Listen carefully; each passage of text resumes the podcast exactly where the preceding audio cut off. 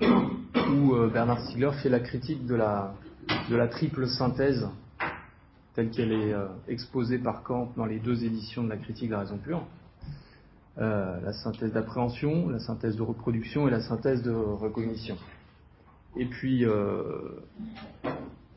en fait, à, la lecture de ce, à la relecture de ce passage, je me suis dit que c'était suffisamment clair pour ne pas non plus enfermer une intervention dans dans une rhétorique trop ancienne et puis euh, finalement redémontrer ce qui est, euh, ce qui est, euh, ce qui est assez clairement, clairement démontré dans ce passage-là, à savoir que chez Kant, il manque une quatrième synthèse qui est la synthèse technologique. Donc ça va dans le sens de ce qu'on a vu ce matin, à savoir que la constitution de la conscience est, est technologiquement fondée. Voilà.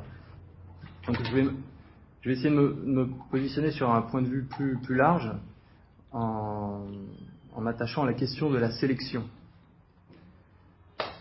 Alors la sélection, assez large, se manifeste dans une situation, une situation qui peut être décrite comme un couplage, un couplage entre une subjectivité et une objectivité, une subjectivité donc un pôle de centration, on peut dire, et puis euh, ce, qui, euh, ce qui lui fait face, donc une altérité euh, en général.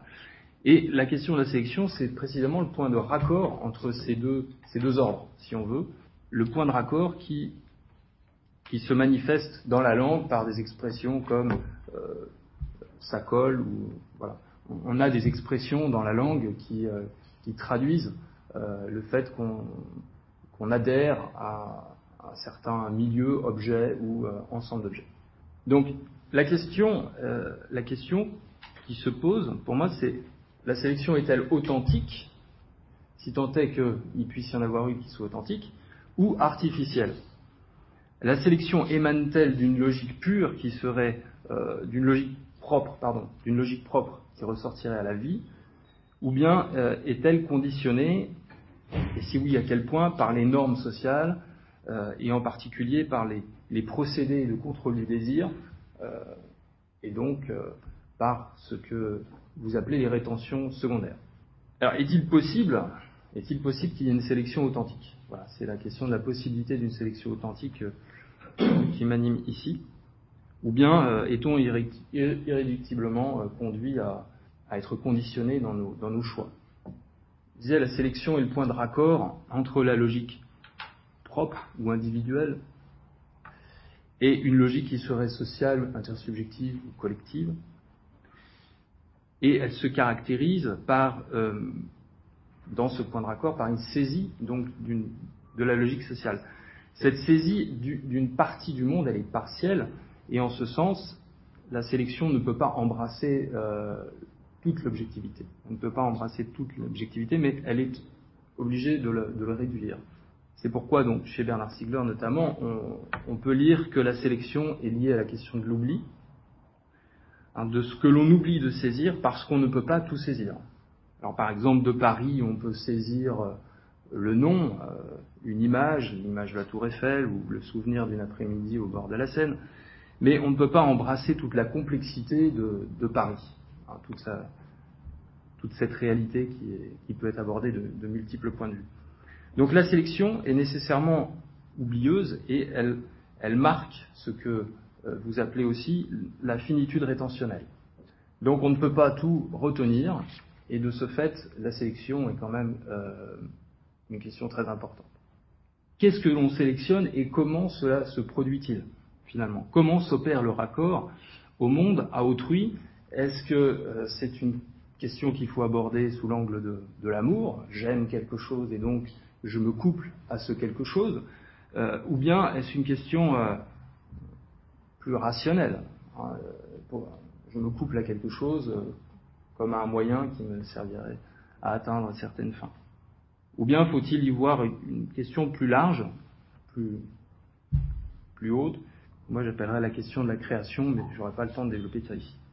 Donc finalement, si on reformule la, problématique de la sélection, ça serait probablement sous cette forme-là. Pourquoi j'adhère à une chose ou un ensemble de choses plutôt qu'à une autre? Alors, on, pourrait euh, répondre euh, en disant que on, choisit hein, une chose ou un ensemble de choses parce que c'est bon pour moi, par exemple. Hein, et en ce sens, l'indicateur, ce serait le renforcement du narcissisme primordial. Et euh, si, euh, si, effectivement le narcissisme primordial était euh, en péril, il y aurait une, évacuation de l'objet. Alors c'est ce que, d'une certaine façon, on va trouver chez Husserl. Dans Expérience et Jugement, il thématise deux, deux modalités de la conscience sous la forme, je vous dis en français parce que j'ai plus les mots en allemand en tête, mais c'est la, forme de l'acceptation et du rejet. Hein, donc la conscience va valider une position euh, pour le moi ou l'invalider hein, en fonction effectivement des phénomènes qu'elle va recueillir. Donc elle va réassumer, puisque la validation c'est toujours une réassumption, réassumption d'un habitus par exemple, ou d'une valeur qui est valable euh, pour, pour, le moi, ou bien au contraire euh, la disqualifier.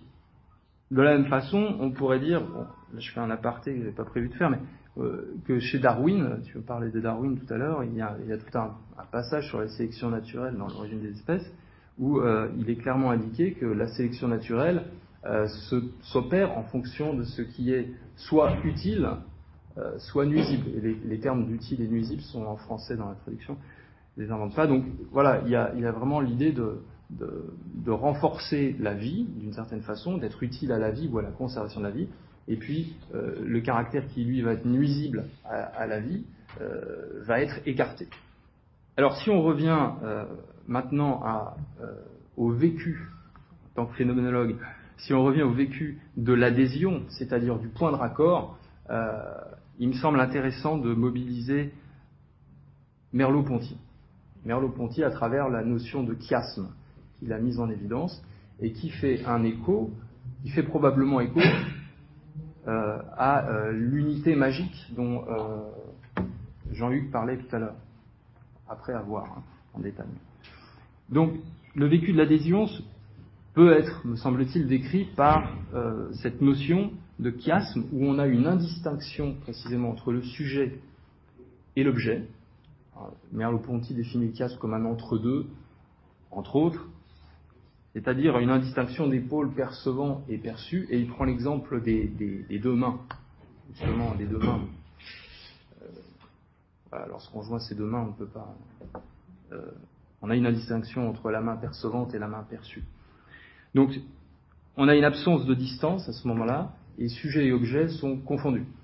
on est avant et précisément là.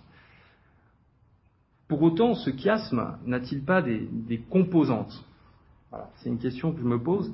Pour autant, ce chiasme n'a-t-il pas des composantes que celles-ci soient temporelles ou d'autres natures hein? Si l'on convoque Heidegger dans les traitants, qui traite euh, donc du Dasein qui s'ouvre à son, à sa possibilité la plus propre, donc à son, à son là. Je suis désolé de, reprendre des, mots euh, très dépendant de, l'univers heideggerien, mais euh, je crois qu'on ne peut pas en faire l'économie. Si on convoque Heidegger, donc, qui traite du Dasein, qui s'ouvre à, son, à, son, sa possibilité la plus propre dans le souci, on peut identifier des composantes euh, horizontales, donc qui sont formées par les extases temporelles. Donc, c'est-à-dire que dans, euh, dans le point de raccord ou dans l'adhésion, on va dire, se dégage des horizons temporels qu'Heidegger appelle les extases, et qui sont euh, de trois, de trois ordres. Hein. Alors je vais, détailler un peu ce point. En suivant, le, suivant Heidegger, la sélection apparaît donc comme un chiasme qui prend la forme d'une temporation. Hein. Il y a une projection euh, donc sur l'extase de l'avenir, qui prend la forme de l'être vers la mort, et qui est euh, défini par Heidegger comme le pouvoir être le plus propre. Et euh, en même temps, de façon co-originale, hein, il y a une projection sur euh, l'extase du passé, qui fait que le Dasein s'assume tel qu'il a été, tel qu'il a à chaque fois déjà été. Hein, donc il assume son, ce qu'Heidegger appelle son être en faute, c'est-à-dire l'ensemble de ses choix antérieurs.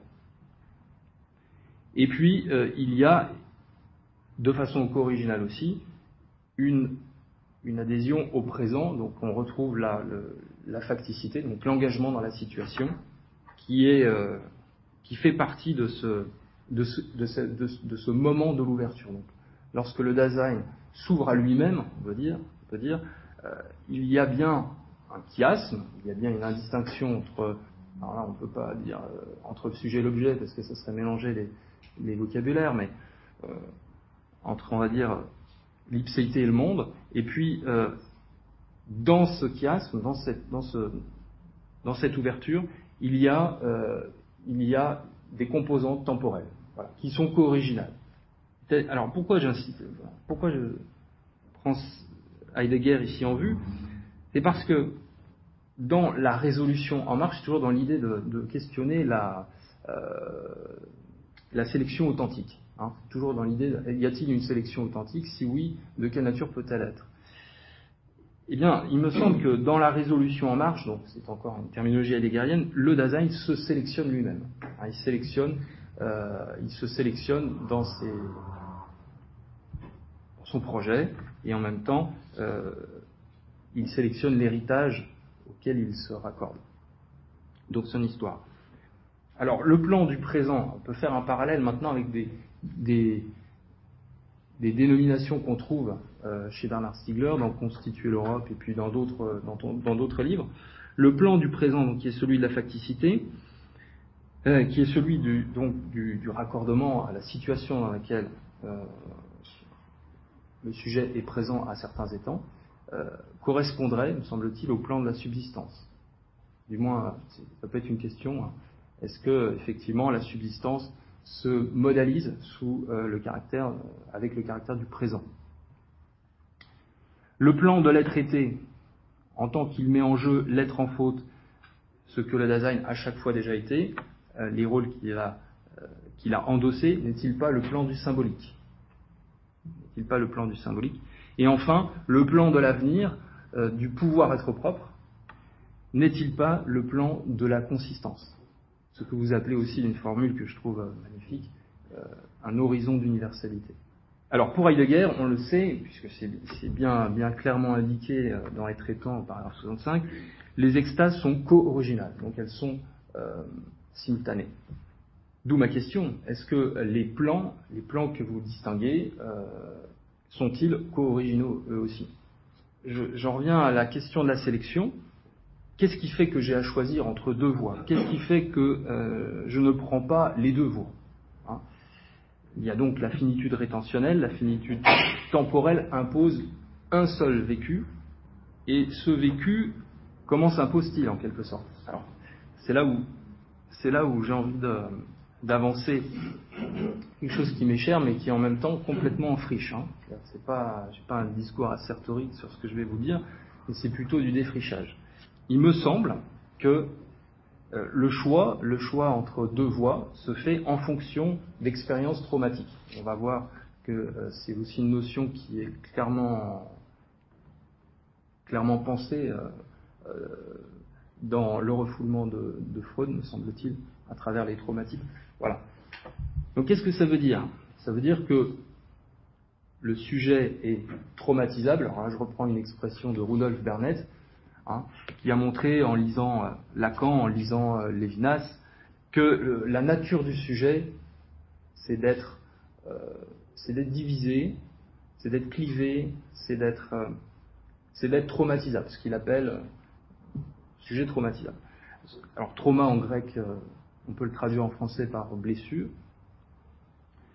Et qu'est-ce que ça voudrait dire finalement? Ça voudrait dire que les blessures, physiques ou non physiques ou morales, euh, permettent au sujet de s'orienter et donc de choisir et donc de sélectionner. On notera par exemple que la mort est l'ultime blessure, qu'elle peut être fantasmée à ce moment-là, euh, en tant que euh, elle peut être imminente aussi. Elle n'est pas encore vécue. Elle peut être aussi une blessure à éviter. Donc la blessure peut être vécue directement ou indirectement. Et on voit à ce moment-là euh, comment les, rétentions secondaires peuvent intervenir justement pour, euh, pour prévenir le, vécu en première personne de la blessure.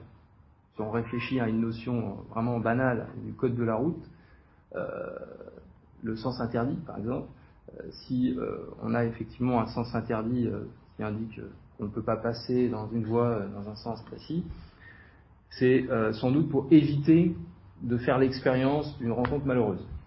Donc là, euh, la blessure est, vécue indirectement, à travers le sens interne. Il faudrait, développer peut-être plus, de façon plus sérieuse euh, cet exemple, mais en gros, le, sens interdit épargne de faire l'expérience en première personne de la rencontre malheureuse rejeter la blessure, ça, ne semble pas une bonne piste, en fait. C'est pour ça que le trauma, moi, me, travaille et me tient. Me tient. il me semble que dans, la blessure elle-même, dans le vécu de la blessure, ou dans, euh, l'anticipation du vécu de la, blessure, il y a, euh, il y a une, sorte de chiasme, en fait. Et qui, de, duquel procède l'ouverture du sujet lui-même. C'est comme ça que j'ai voulu lire, moi, Heidegger, euh, en, concevant qu'en fait l'angoisse, l'angoisse était véritablement la modalité par laquelle le, le Dasein s'ouvre à lui-même. Et que cette angoisse, elle peut être euh, provoquée par, euh, effectivement, l'angoisse de, mort, mais aussi l'angoisse de ne pas arriver à ses fins lorsque, écrivant avec un stylo, le stylo est cassé. Hein, il y a des paragraphes dans les traitants où l'utile lorsqu'il est, il y a plusieurs, il y plusieurs euh, modalités de dysfonctionnement ou de panne ou de etc. Lorsque l'utile ne fonctionne plus, eh bien euh, le, Dasein découvre découvre tout le monde qui l'entoure. Donc il y a une ouverture à un horizon qui est plus large, qui est lié au non-fonctionnement, et ce non-fonctionnement provoque une insatisfaction, et cette insatisfaction, elle est de nature traumatypique, elle est de nature euh, blessante. Voilà, pour le, pour le sujet. Donc, qu'est-ce, que le trauma? Sans doute ce qui marque, ce qui marque la conscience, ce qui est douloureux en tant qu'il bouleverse l'ordre établi.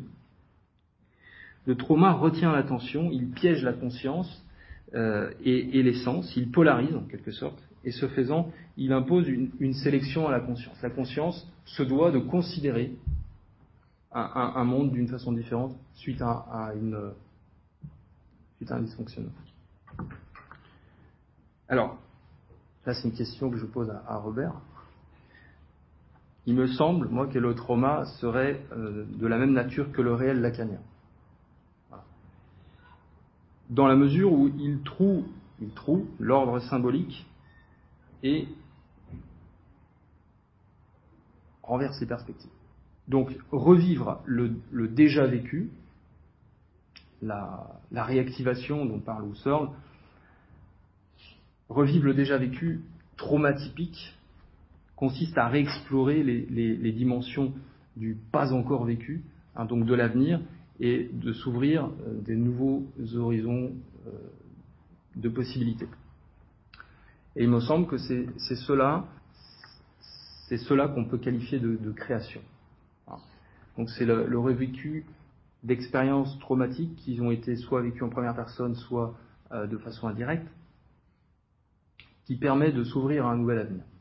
Il y a donc une répétition dans l'ouverture de l'avenir, une répétition qui caractérise la sélection. Hein, la sélection est répétitive, c'est-à-dire qu'il y a une récurrence dans euh, ce qui est choisi. En quoi elle est sélection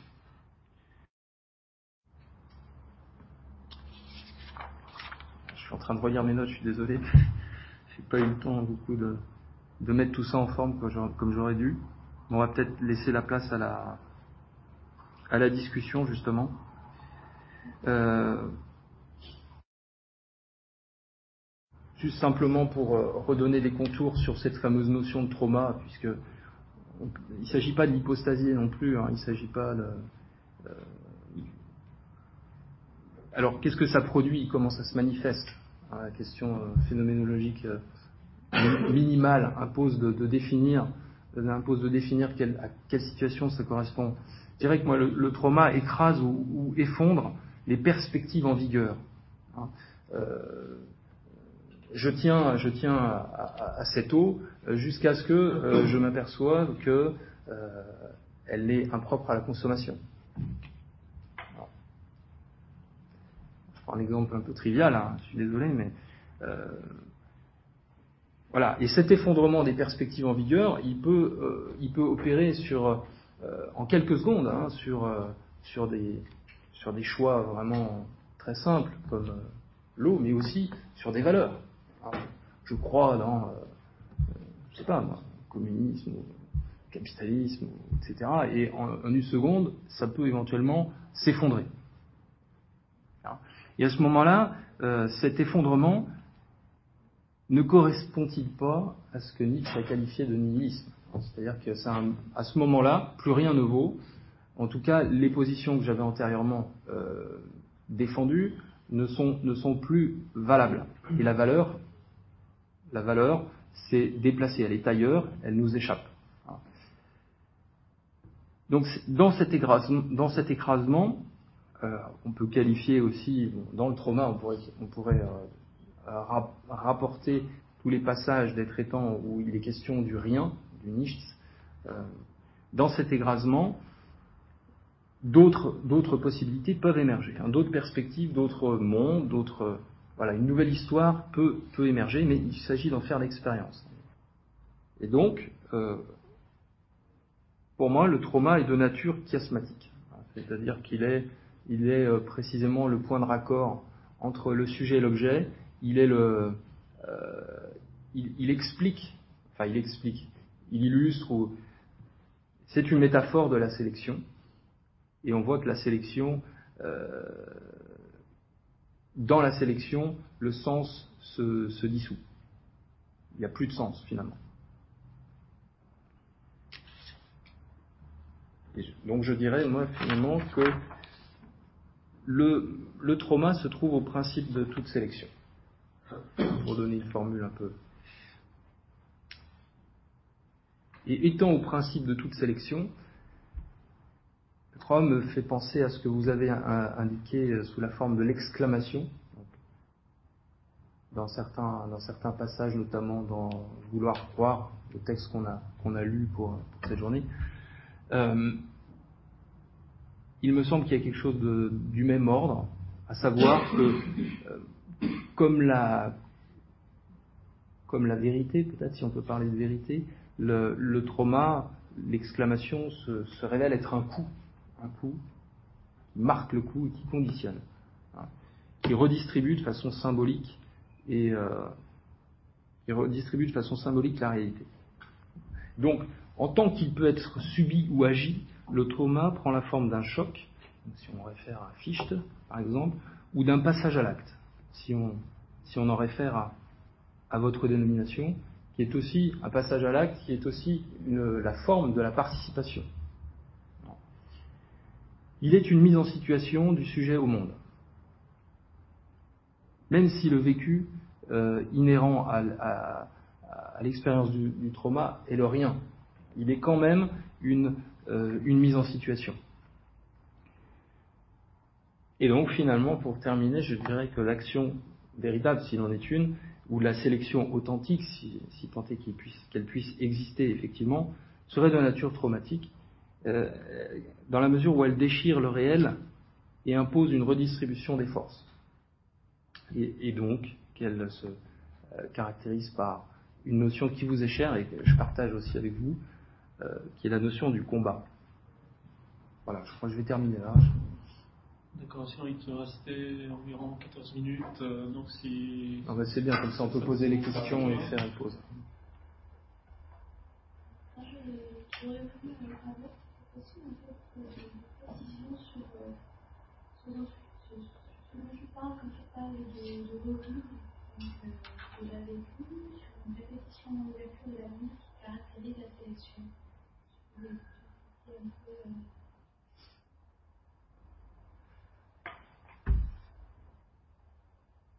Alors, quelle mesure il peut avoir revécu justement la répétition Oui, je vois bien la, la, la question. Euh,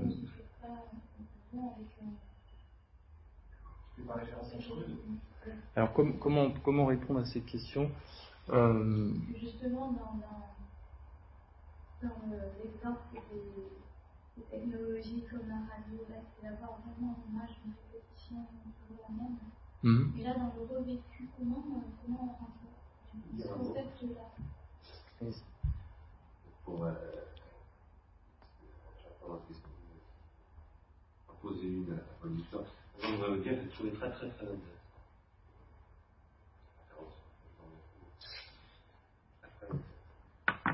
Je pense que cette question que vous posez, c'est aussi la question que j'avais notée comme la dernière note de ce que j'appelle le stéréotypique. Parce que le traumatypique, dynamique traumatique qui est euh, la source de sélection. Je suis tout à. En même temps, on rencontre le stéréotype, c'est-à-dire la répétition qui empêche la sélection. Exactement, qui confirme la sélection, la sélection précédente. Qui fait que finalement ça sélectionne. Mais ça se présente comme une sélection. Euh, et c'est voilà ce que je dirais par rapport intervention j'y reviendrai longuement, c'est que la question du traumatisme, tout à fait d'accord avec vous mais pour la poser, on a oublié de poser celle du stéréotype. Sachant que, euh, en fait, la chose que j'avais notée tout à fait au début de l'intervention, toute sélection est pharmacologique. Je veux dire par là que toute sélection est toujours ambiguë. Il n'y a pas de sélection est, est déjà porteuse de crime. Et, c'est comme ça. La Schuldigkeit à laquelle vous avez fait référence, c'est aussi ça. C'est pas la culpabilité. C'est par défaut. Euh, et, la question que vous posez peu, docteur, euh, c'est celle de la. Pourrait, dans des termes de lien, euh, proposer un terme de la différence répétition. Et, et, la répétition. Et de la répétition qui donne de la différence. La répétition de je ne vais pas, je vais vous laisser répondre, mais je, je me saisissais de votre question pour vous en adresser une autre, qui était celle du skélétique. Alors, euh... je ne voudrais pas que vous ne répondiez pas. Non, non, non, non, mais je ne vais pas m'exonérer d'une réponse. Euh, chercher la, le moyen le, le plus judicieux de, de, répondre. En fait, le, la reviviscence du, traumatique, euh, elle est indispensable pour, euh, pour dépasser justement ce qui, ne, blesse. Alors là, là-dessus, euh, je vous dis ça comme ça, un peu, un peu à blanc, mais je fais référence à Ferenczi, en fait. Ferenczi qui a beaucoup travaillé sur les névroses de guerre, enfin, voilà, et qui a une expérience non, euh, non pratique plutôt que théorique, et qui, euh, a mis en évidence le, fait qu'il s'agit, par rapport à une blessure, par rapport à un trauma, donc de le, de le revivre, d'en refaire l'expérience. D'où la répétition, en réalité. Et ce n'est que par cette répétition, là j'ai un peu, un peu, je vais que dans un sens, hein, ce n'est que par cette répétition que euh, le trauma pourrait être dépassé. Donc la reviviscence d'un, d'un, d'une blessure impose de s'y repencher. Alors soit on s'y repenche de façon euh, consciente et volontaire, soit on y est réexposé par les aléas de la vie.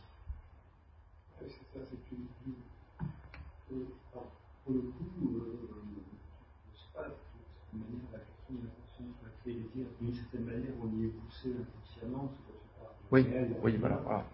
Effectivement, il y, a, il y a de répétition, de retour à la même place. Mm. Et alors, est-ce que c'est C'est-à-dire, est-ce que, par exemple, dans le cas de, euh, je parle de grosses traumatiques, il y a la forme de stéréotype. Je ne sais pas si elle dit, euh, cette répétition du rêve toujours humaine avec euh, très, très peu de différence. Le trauma revient euh, presque indifférencié. Voilà. Euh, mais cette idée selon laquelle, euh, parce que je pense qu'il y a, il y une, une difficulté en fait que tu soulèves qui est euh, la différence entre l'action, la possibilité de l'action par une supposition qui est de- d'envisager la situation et de pouvoir faire un choix de manière consciente, magie, le passage à l'acte, est peut-être autre chose une rupture. Justement, cet endroit-là, euh, c'est plus, euh, c'est un petit peu comme une histoire, euh, enfin, je trouve ça préalable à cette question-là, c'est c'est, euh, savoir, après, après un passage à l'acte, est-ce que, euh, est-ce qu'il est, euh, les conditions, quand tu parles des conditions de la situation ou de la vie qui ramène forcément à un moment donné, qui conduit à la répétition pour un déplacement, Mm. moi j'y crois. Enfin, disons sous cette forme-là, comme ça, réduite, j'y crois pas. Parce que je pense que justement, ce qui ramène euh, le sujet au trauma, à l'irréversible, ce qui s'est passé, euh, le met face à rupture,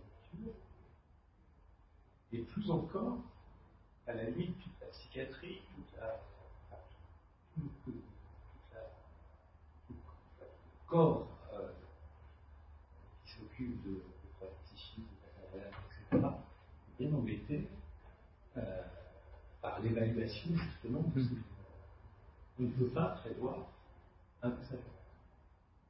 On peut s'en inquiéter, c'est autre chose.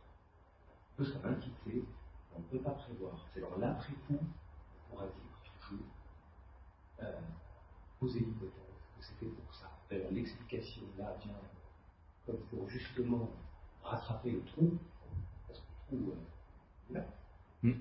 il est là, c'est c'est l'effet de sidération de celui qui est passé à l'acte, qui était censé être sujet, alors même qu'il se trouve dans sidération. Sidération, je vais loin. hein Mm. il se trouve peut-être pas tout à fait dans sidération, mais en tout cas, en tout cas, ça montre que euh, c'est pas, c'est pas le, c'est pas le choix, c'est pas la sélection, et la sélection. Enfin, il n'y a pas de sélection au sens, euh, euh, comme tu disais d'ailleurs, tu t'interroges pas par exemple le non-choix. Mhm. Le fait que quelqu'un se trouve dans l'impossibilité de faire un choix, et est-ce que c'est un choix dans l'impossibilité de faire un choix? Enfin, euh, voilà, c'est- Je peux un mot là-dessus. Je, suis d'accord avec ce que vous disiez, parce que là, le terme d'être prudent en parlant choix conscient, je pense que poser le terme de l'autre question, que je trouve très bonne, euh, en les rapportant à, ce niveau-là, euh, c'est c'est refermer presque tout. Très vite. Euh, même si je crois comprendre, euh, et si j'ai bien compris, je suis totalement d'accord, que derrière votre question, il s'agit de ouvrir la capacité de mener des combats, prendre des décisions, euh, de, la, de, de poser la question de la résolution, Voilà. dans des termes qui ne sont pas forcément rien, etc. Alors ça, j'adore, j'adore euh, vous poser le problème dans ces termes-là, parce que moi, c'est en tout cas comme ça que je l'expose, et je pense que c'est urgent de les poser. En même temps, il faut. C'est l'inconscient qui est la grande question de tout ça. Comme, comme par exemple Mm. de son âme, c'est depuis une question de la conscience, pas simplement depuis une question de la. Euh, c'est cependant, et là par rapport à ce que vous venez de dire, je pense que ce que moi ce que j'entends ce que par la façon dont le conducteur de et la sélection c'est que il faut aussi les poser d'une manière, pardonnez-moi, je mets des guillemets, hein, je, vais dire une chose qui est en fait faite, mais euh, une manière faite de poser non pathologique. Je dis euh, que le sujet est traumatisable, veut bien dire que finalement, euh, Ça ne veut forcément dire ça. Mais en même temps, disons qu'il y a une pathologie clinique, ce qu'on appelle passage à l'acte, par exemple, acting out dans la terminologie américaine, euh, ça désigne du pathologique. C'est très lié à une normativité. Euh, moi, quand je parle de passage à l'acte, euh, c'est comme ça que je parle, en. Donc c'est la plénitude, contraire, de, de, l'individuation. Et on prend des questions aristotéliciennes dans les termes simondoniens. Et, et, et, je crois que dans ce que disait Paul Dixon, le trauma, là, est une, simplement une dynamique, une puissance. C'est un système dynamique, une puissance qui est dans un système dynamique. Alors, la manière dont il l'a décrit, enfin, reprenant les termes qui sont les miens, c'est un système rétentionnel et potentionnel. Rétention potentielle. Il a employé les termes de Heidegger d'extase temporelle, de temporation. Euh, à l'intérieur duquel, bien entendu, il y a des traumas qui peuvent être proprement sidérant, c'est mot que vous avez euh, au sens où Lacan en. Euh, et, et, évidemment, tout trauma, je dirais, excusez-moi, ordinaire, tout processus dynamique qui va vite, renvoie à un trauma sidérant. S'il n'y avait pas ce rapport au trauma sidérant, il n'y aurait rien du tout. Mais tout, tout trauma n'est pourtant pas sidéré que je dit. Et, alors là, d'ailleurs, c'est une remarque que j'y reviendrai tout à l'heure si on le temps, quand vous avez, à un moment donné, vous avez pris une position, pas vraiment une opposition, mais en tout cas une alternative, entre une approche de ces questions à travers l'amour, des mots d'amour, mm. ou le rationnel. Et moi, je ne veux pas du tout opposer l'admiration. Ça, je pense que c'est énorme, un énorme héritage qui a été induit par le platonisme qui oppose la passion d'un côté, la raison de l'autre, l'opposition entre l'âme et le corps. Mais pour moi, la raison, c'est la passion. La raison, c'est amoureux. Euh, sinon, c'est pas de la raison. Et, je le dis pour essayer de revenir sur ce que vous dites, pour, pour éviter de. Ces questions, il faut les confronter à la clinique, à la clinique psychiatrique, à la clinique psychiatrique, il faut bien entendu, c'est la clinique c'est là qu'on apprend. C'est là qu'on apprend le plus. C'est magnifique, c'est réel. Et c'est réel, bien entendu. Mais il y a une clinique ordinaire, si je puis dire, qui ne va pas sur le vivant, qui ne va pas à l'hôpital. Et qu'est-ce qu'on est en train de faire là? Là, on est en train de traumatiser. Je peux dire, de trauma euh, de sélection. Mm. Euh, alors, certainement, euh, je pense en effet, c'est pas un rapport considérant euh, de, mais moi, ce que j'ai entendu de ce que disait Paul Victor, avec la réserve de la c'est vrai que je pouvais passer par la conscience et tout ça, là, il faut faire attention. Je comprends pourquoi, hein, je, très attention, c'est euh, Mais en même temps, voilà, le passage à l'acte, pour moi, c'est tout simplement l'énonciation. Capacité d'énoncer de manière signifiante plutôt qu'insignifiante. Et ça, euh, alors là, il y a du traumatique n'est pas le traumatique euh, pathologique au sens de l'habitude du terme, c'est un traumatique de répétition où en fait le trauma ne se manifeste que dans l'aveuglement pour celui à qui il manifeste, c'est-à-dire qu'il ne se manifeste pas justement. Et ce qu'a décrit Paul Victor, c'est justement pas ça. C'est un trauma généreux, si je puis dire, et con. Euh, en même temps, c'est là que votre exposé, à mon avis, est exposé à oui. C'est comme vous ne parlez pas du stéréotype, qui est en fait la, plupart du temps la réalité du trauma. C'est-à-dire que le trauma ne se présente justement pas en général, se masque derrière des stéréotypes. Vous contournez la, la difficulté de la conscience. Oui, par exemple, vous malade avec des faits gras, donc, euh, de la définition du trauma, en général, c'est le cas de ce une forme d'esquive du sujet euh, par rapport à ce qui se représente là, sous, sous euh, qui sont. Alors, même parlais de méthodes c'est pas. J'en souffrais, mais il y avait quelque chose de. Répétitif et de monotone en fait. Il y a aussi ce qui justement là le trauma quand il est monotone le terme de stéréotype, euh, tel que vous l'employez, me conduit à penser en fait autre chose que ce trauma-là. Que le trauma même euh, de la psychopathologie de la vie quotidienne, mais plus, euh, qui sont plus discrets, qui se présentent. Il y a une, il y a, enfin, il y a une volonté de manifestation, comme ça, euh, et pas la volonté chocolatarienne de, de l'individuation, mais il y a une, volonté euh, de manifestation qui se manifeste à travers quelque chose qui est beaucoup plus discret en fait. Et, je me demande, euh, alors je préfère en train de, faire un saut, enfin, refusion des exposants. Euh, tu as parlé à un moment donné du choix, je ne l'ai pas noté. Tu as parlé d'un choix euh, qui se faisait pour des choses qui étaient, qui me semblaient euh, assez, assez discrètes. ah non, parce que tu as parlé de l'exclamation. L'exclamation, ça va effectivement du cri. Enfin, vous en parlez comme ça, je crois, à un moment. Dans de la maison. Comme ça va du cri, en fait, actuellement, au, au choix du vêtement. Enfin, à ce choix-là, qui est un choix guidé, qui est un choix qui vient de s'inscrire aussi dans une forme de répétition. Je ne sais pas si ça rejoint un petit peu euh, cette idée du, trauma stéréotypé.